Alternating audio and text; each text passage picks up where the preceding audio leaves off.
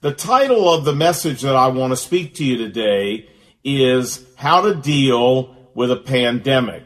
This has been declared now finally a pandemic by the World Health Organization and CDC. And as Christians who know the Lord, how do we deal with something like this? Fear seems to be rampant. Uncertainty is rampant. So what do we as God's people do? Well, I have four suggestions for you, and then we're going to answer the most important question, but we'll get there in a minute. Here are my four suggestions.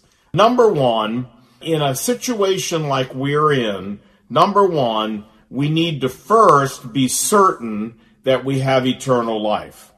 We need to be certain that whether it's here on earth or after we leave earth, that we have eternal life that Jesus dispenses and that we're going to be with him in heaven. Because, my friends, it's so true. When we're not afraid to die, then for the first time we're not afraid to live. And fear comes from uncertainty, and God wants there to be no uncertainty whatsoever about our eternal destiny once we've given our heart and life to Jesus Christ. God says, 1 John chapter 5, verse 11, and this is the record, that God has given us his Son, and that he has given us eternal life in his Son. He who has the Son has eternal life, and he who does not have the Son of God does not have eternal life. I don't know how you can say it any simpler than that. Then the next verse, to 1 John 5:13, says, these things I have written to you who believe on the name of the Son of God, and that's us if we believe in Christ as our Lord and Savior. Now watch, these things I've written to you so that you may, K-N-O-W, so that you may know for certain that you have eternal life. The Greek word that's used here for K-N-O-W is the word oida, which in the Greek language means to know something empirically as true and as certain. There's another word translated know, K-N-O-W, the Greek word gnosko,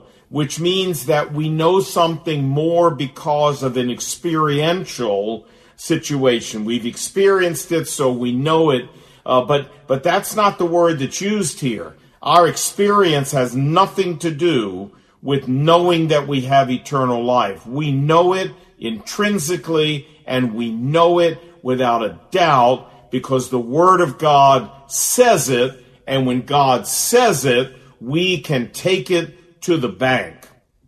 And I think of the many people around the world right now who don't know for certain what's going to happen to them after they leave this life. And I appreciate the fact that they're scared. I appreciate the fact that they are in terror thinking about facing death with this pandemic. And I was at that place as a young college student, not having the slightest idea what was going to happen to me on the other side of the grave. And listening to all the theories about being blown out like a candle or just sleeping, going back to sleep forever or whatever those they were. But man, when I came to Jesus Christ, he made me free from the fear of death. Jesus said, John chapter 8, if the Son of Man makes you free, you shall be free indeed. And he meant, yes, free from the power of sin over us, free from those self-destructive passions that will destroy our life. Absolutely, he means that. But he also means free from the fear of death. And Hebrews chapter 2 comments on this when it says that God, in the form of Jesus, came to the earth, and one of his purposes was to free those of us who had been subject to fear, the fear of death, all our life because of Satan. And so a child of God It's part of our birthright, my friend. It is part of our inheritance as children of God through Jesus Christ. That eternal life is ours. Jesus said, he who believes in me has, present tense, eternal life. You and I are not going to get any more eternal life when we die as followers of Christ than we have right this moment. We have all the eternal life that God's ever going to give us when we die here on this earth. All that happens is that people who already have eternal life go to the place where people with eternal life spend eternity, and that is heaven. So, having that confidence, having that assurance is central to facing any crisis in life, not just a pandemic, anything in life, cancer, an automobile accident, whatever it may be, a financial crisis. We need to know what our eternal destiny is beyond any shadow of a doubt. And that kind of certainty is only found in the Lord Jesus Christ. And I know that we all run into people that when we tell them we know we have eternal life, they become very put out. And they say, what an arrogant statement. You know you have eternal life. How arrogant can you be to say something like that? Well, friends, we're not being arrogant. We're just reflecting the truth of the Word of God. And we don't have eternal life because we did anything special or because we're good. We have it because of the sacrifice of Jesus on the cross, because he shed his blood to cover us from the holiness of God and to cover our sin from the judgment of God. So there's no arrogance in it. It's a simple fact, and we need to know that. And may I say, before we move on to the next point, this is a wonderful time to tell other people about how they can know they have eternal life. People right now are thinking about eternity. They're thinking about their mortality. They're thinking about the mortality of their loved ones. What a wonderful open door for us to tell people how they can settle this issue and know for certain they're going to heaven. We need to be bold with the gospel, with our relatives, bold with the gospel, with our friends and our co-workers at this time. And right now there's an open door because of the coronavirus that normally we don't get with people because they're not normally worried about their mortality like they are now. So may I encourage you to step up, step out, and be bold in sharing the gospel. As Paul said, I am not ashamed of the gospel, for it is the power of God unto salvation for everyone who believes, for the Jew first, and also for the Gentile. And this needs to be our attitude. Lord, help me not to be ashamed of the gospel, proud of the gospel instead, and willing to share it with everyone, from the DoorDash guy who delivers your food, to the cashier in the supermarket, to our co-worker at the next desk with the gospel. Now, number two, how do we deal with a pandemic? First, we have to be certain that we have eternal life. But the second thing that I would say is that we need to be bold in prayer against this pandemic. I'm reminded in the book of 1 Chronicles, and you can also find it in 2 Samuel, where because of something David did, God sent a horrible plague upon the nation of Israel. And people were dying by the tens of thousands in this plague. And because people were praying, including David, God suspended the plague. He told the angel, the destroying angel, you can read about it, stop. That's it. That's enough. Finito. Over. Done. And the angel stopped right then and there, and so did the plague. My friends, I believe that God has the power, and I hope you do also, to shut this plague down simply with a thought. He doesn't even need to speak. He's so powerful. Just a thought. God can shut this thing right down. And I think as followers of Jesus, we need to be bold in praying that God indeed will do that. Now, I know that the president referred to this a number of weeks ago about a miracle happening, and he has taken some tremendous criticism for that from people saying this is folly and silly. Well, yeah, I'm not justifying the president one way or the other. I'm just saying miracles happen. God still injects himself into this natural world and does things that are Ephesians 3:20 that are exceedingly abundantly greater than we can ask or even imagine. Jesus said, Jeremiah 33:3, "Call unto me, and I will answer, saith the Lord. And I will show you great and mighty things that you know not." This is our God, the one who opened the Red Sea. This is our God, the one who made the sun stand still for Gideon. This is our God who brought the plagues upon Egypt. This is our God who triumphed over death at the cross and then rose from the dead to prove it. This is our God who is made the worlds with a word, Hebrews chapter 1 says. This virus is no problem for our God to stop if he wants to. Now, I don't know if he wants to or not. I'm not God.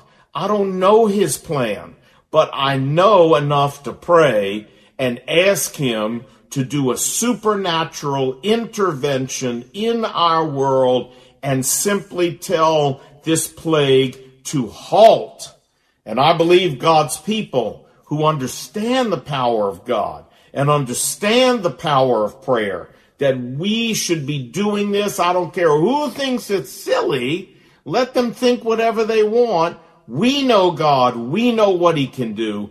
And he says, pray and I will answer. And we need to be bold in our personal prayer life and bold if we meet with a group for prayer, that we are praying to this end. Number three, how to deal with a pandemic. Well, number three, I would say, is don't over-spiritualize it. You say, what does that mean? Well, I had a friend of mine who had terrible gout in his feet and in his legs. And I don't know too much about gout, but I know it's an inflammation and that it makes it like on a scale of 1 to 10 in pain, 10 being the top, like it can be an 11 and you can't walk and it's horrible. And so when I would talk with him, I would say, you know, there's medicine for this. Allopiracin is a medicine for this, and you take it. And it will, once your gout is reduced with a shot, a steroid shot, or a cortisone shot, then it will control gout. And I kept saying to him, you should go see a doctor. He can make this better. And my friend kept saying, no, I'm trusting God to heal me. And I kept saying, yeah, but don't you understand?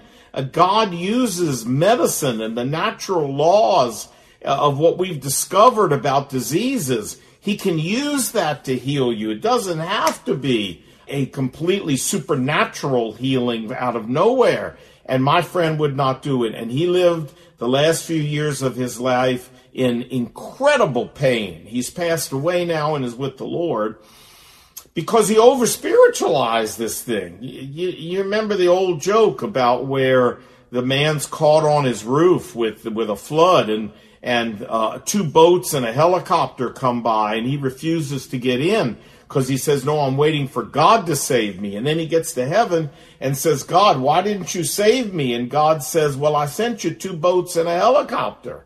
I mean, sometimes we over-spiritualize this. And we try to tell God how he's going to take care of us instead of letting God tell us how he's going to take care of us. What I mean by this, my friends, is in the middle of something like this, you know, we can say, well, I'm trusting God. I'm not going to get this. Yeah, okay, I'm trusting God too. But you know what? I'm also washing my hands a lot. I'm also staying 6 feet away from people, doing social distancing. I'm also being careful not to get around sick people. I'm also coughing into my elbow if I have to cough or sneeze. I'm doing all these things where I'm wiping down all the handles in my house once a day, like they recommend with Clorox wipes. Why am I doing all that? Because this is just common sense. And I'm not going to over-spiritualize this and say God will protect me and I don't have to do anything. Yes, God will protect me, but he also expects me to use common sense and modern medicine and to follow their guidelines. This was like me saying, I'm going to trust God not to give me polio, so I'm not going to get the polio vaccine. This is not smart. I'm not going to get measles, so I'm not just going to take the measles shot. This is not smart. My mom didn't give me the measles shot when I was a child, and I didn't get measles recently, but a few years ago I got the mumps, because you know it's the measles, mumps, rubella shot, and I was sick as a dog. I was in the hospital, 105 fever for days. They were packing me in ice. I was so sick. It's because my mom didn't get me a simple shot and said, oh, God will take care of him. Friends, don't over-spiritualize this. Listen to these people who are trying to tell us how to reduce our chances of getting it and trust God. The book of Proverbs says, a wise man sees trouble coming and gets out of the way, but a fool keeps right on going and pays the price for it. We need to be wise men and women and do what we're being told to reduce our chance of getting this, not a fool who just keeps on going, over-spiritualizing everything, and walks right into the middle of it. Number four, not only do we need to be sure of our eternal life, not only do we need to be praying for God to intervene and miraculously stop this virus, not only, number three, do we need to be careful we don't over-spiritualize what doctors and health professionals are telling us, but number four, and finally, we need to be comfortable. We need to take joy. We need to relax in the sovereignty of God. You know, the sovereignty of God simply means that God is sovereign. You say, Lon, that's brilliant. No. That's what it means. And to say God is sovereign means that God can do whatever he wants, whenever he wants, wherever he wants, however he wants, and for whyever reason he wants. Now, I know whyever is not a word, but it fit with what I was saying. This is the sovereignty of God. Whatever, whenever, however, to whoever, for whyever reason. And I don't know why God has allowed this virus to break out, and neither do you. But I know God is sovereign. I know Isaiah 55, where God says, for my ways are not your ways, and my thoughts are not your thoughts. For as high as the heavens are above the earth, so are my ways above your ways and my thoughts above your thoughts. God has got a plan here. I don't know what it is. I may never know what it is on this side of the grave. And you may not either. But believe me, God has a purpose. Believe me, this is not an accident, because there are no accidents, because God never says, whoops, no. Everything God does and everything he allows to happen is because he has it already fitted in to his sovereign plan for the universe. And somehow the coronavirus fits into his sovereign plan for the universe.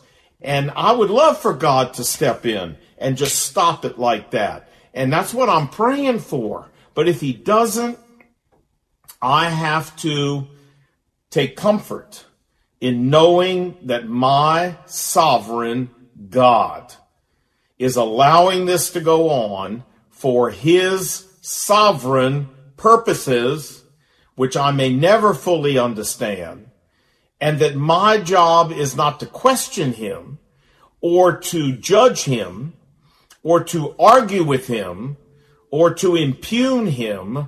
My job is to trust him, whether I understand or not. You know, lots of people who are in the Bible had to do this very same thing.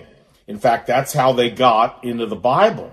These people in the Bible were not made out of different protoplasm than you and me. I'm talking Abraham, Isaac, Jacob, Noah, Joseph, Naomi, Ruth, Esther, and on and on and on we could go. They're not in the Bible, David, because they were made of different genetic material than you or me. They're in the Bible because Hebrews 11 says they were men and women of faith, men and women who trusted a sovereign God, even though they didn't understand what a sovereign God was doing. Joseph didn't understand why God had him thrown into prison by Potiphar's wife.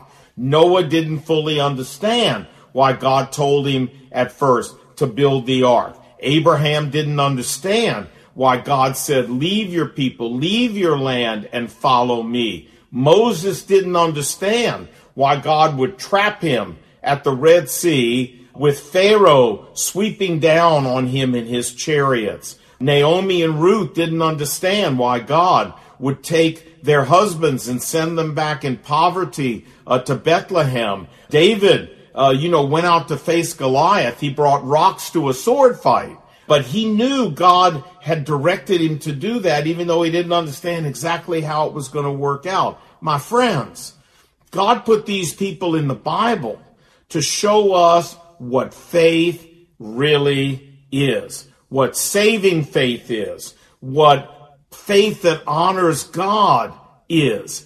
It is trusting God to do what he said, even when we don't understand how he's doing it or what he's doing. Abraham didn't understand where he was going. Hebrews 11 says that. He went out not knowing where he was going. Joseph spent 13 years from age 17 to age 30 in prison for trying to be a godly man. He didn't understand that, but he trusted God anyway. Abraham trusted God anyway. That's what we have to do. We have to be able to say, well, I may not like this coronavirus, and frankly, it may have made some people I love really sick, and I don't know why God's letting this happen, but I take great comfort, and I am at total peace in my spirit that my sovereign God is running the show, and that this coronavirus is happening right on schedule. Now, I hope this all helps. Let's review. Number one, we need to be certain we have eternal life. Number two, we need to be in prayer for God to do the miraculous and stop this virus. Number three, we need to be careful we don't over-spiritualize, but that we trust God and we follow good medical advice. And number four, we need to take deep comfort in the sovereignty of our God. Now, that leads us to the very end of this message, and it's time for us to ask our most important question. So, if you're watching wherever you are, if you don't know what the question is, it's so what? So, are you ready? And you scream it right there into your screen. Ready? Here we go. 1, 2, 3. Oh, baby, how sweet it is. Yeah. Anyway, you say, Elon, this is all great. So what? Friends, the so what's very simple. We as followers of Jesus ought to be able to face this crisis with a different level of fear and trembling than people around us who don't know Jesus. I'm not saying there's not reason to be careful. I'm not saying there's not reason to be cautious. Of course there is. But if we know we're going to heaven and we know our sovereign God is in charge of this, and we know we've done everything we can humanly to protect ourselves, and we know that we are praying for God to do a miracle, and he's chosen not to up to this point. Friends, if we know all of that, then we ought to be able to rest in our spirit. It should be well with our soul. Not that we're not concerned, but in our soul, we know our God has everything right on schedule. That is part of the birthright that we have as children of God. Not only to know we're going to heaven for sure, but also to be able to face crisis with a different kind of response and a different kind of peace in our hearts than the rest of the world. Jesus said, "My peace I give you." He said this to the apostles in the Gospel of John. "My peace I give you. Not like the world gives do I give you, but I give you my peace." Friends, the world can't give us the peace that passes all understanding, Philippians 4. Only the Lord Jesus and the Holy Spirit in our heart can do that.